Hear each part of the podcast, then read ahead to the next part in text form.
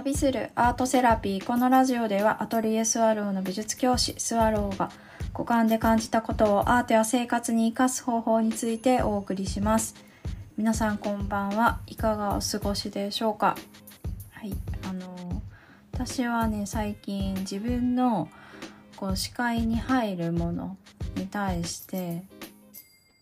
っと快深いをちょっと信じてみようと思ってあこれはうんなんか目に映ると心地いいなとか、うん、これは視界に入らない方がいいからちょっとこう収納の位置変えようかなとか。でそれも単にしまうだけじゃなくて、まあ、空間だったらここの辺にあ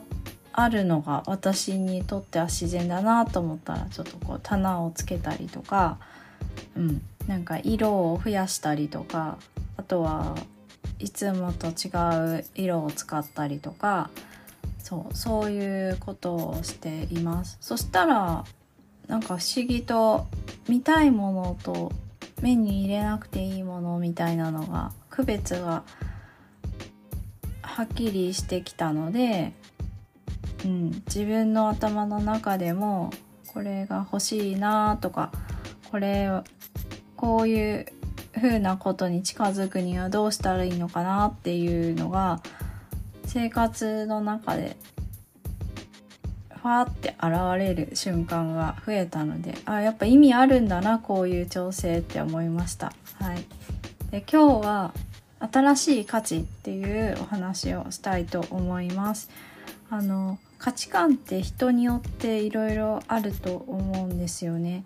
で私がねあのすごくこう如実に価値観が全体的に変わるって思った瞬間があってでそれはあのコロナにえっ、ー、となあのコロナが流行るもう入り口らへんの時期の時にすごく急いだ状態でえっ、と1人1台パソコンが配られたんですよね。で私が働いてるエリアというのは、うんと、そういうことに対してあのスピードが速いかというとすごくこうゆっくりな方な地域だったのでやっぱ地域差ってあるんですけどそれでもあれこれすごい急いでるなっていうの分かったしあとこう w i f i とかの環境とかも本当にちゃんとこう1人1台に当てがれるように確認もしてたからあなんか違ってきてるってなんかうん仕事していても分かったんですよね。でも面白いのがあのやっぱ過去の価値観の中で生きてたりとか働いてたりする時間が長いとまあ今はそういう流行りのえーと、ことあの病が原因で配られてるかもしれないけど多分元に戻ったらすぐこんな状況変わるし浸透しないよっていう人たちもいたんですよね職場で。であなんか面白いと思ってそういう風な人もいるしでもあの公的にはすごく急いで設置しようとしてるんだなって思ってでも案の定その収束した時に今は、えっと、1人1台配どんな状況の子にも配られるようになったしで併用して授業を進めるっていうのがもう完全になされている状態なんですよね。それすごく自然だなって見てて思ってでそれは私の時代とか私が中学校の時代と比べても今の中学生の方がもうはるかにこうそういった ICT 機器への柔軟性とかあと親和性がすごく高いのでむしろ持たせた方が学習能力が伸びるんですよね。で面白がってどんどん触っていくしでやっぱ触れるっていうことに能動的になると子供って伸びるんですよねだからあこれってうん、なんか自然なことなんだなって思って、まあ、見ていてで少し時間がまあそこから経ってで最近チャット GPT っていう機能がすごく話題になっていていやこれ多分計算機みたいなぐらいの感覚で身近になるよなってなんとなく思ってであの職場でも話題になったりしてたらもうあっという間に公的な文章でも使うように検討され始めていてそうそう。で自然なんですよね。でもちろん自分でこう文章を構成したり考えたりする力っていうのは大事なことだし必要なことだしこうそれまでの脳の機能からして言語を習得するっていう過程を考えても作文するってことはすごく大事なことだと思うんですけどそこに、自動で作成するっていう新しい機能がまあ、人が考えて備わったから多分これ以降は多分これを使うから違う人間のそう人たちが出てきてで新しい価値がまた生まれるんだろうなって思うんですよ。でまあ、何が良くて何が悪いというよりは私はなんかその時代にあった人のこう価値というものがよりこう生きていく上でフィットすフィットした状態で生み出されたりとかあとはこう一人のこう生き物としてあの力がより発揮されるものであれば身近に置いてもいいって思うんですよね。で決してあの人って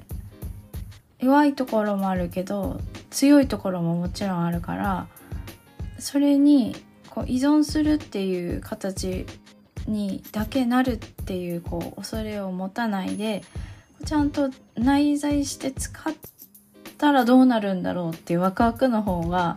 なんか楽しいし力が出るよなってすごく思ってそ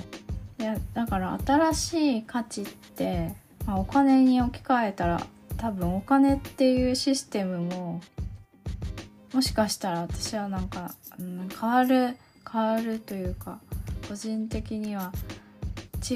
う方全く違う方向からそうその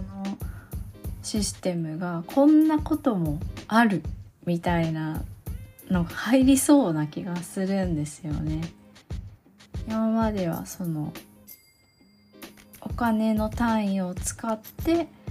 何か自分が得たいことを得れるとか保証されるとかあとは、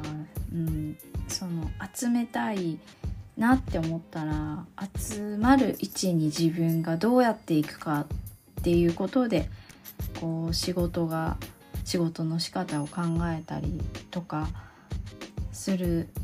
だと思うんですけど、まあ、それも残りつつこうそうじゃない価値の生み出し方みたいなのがあ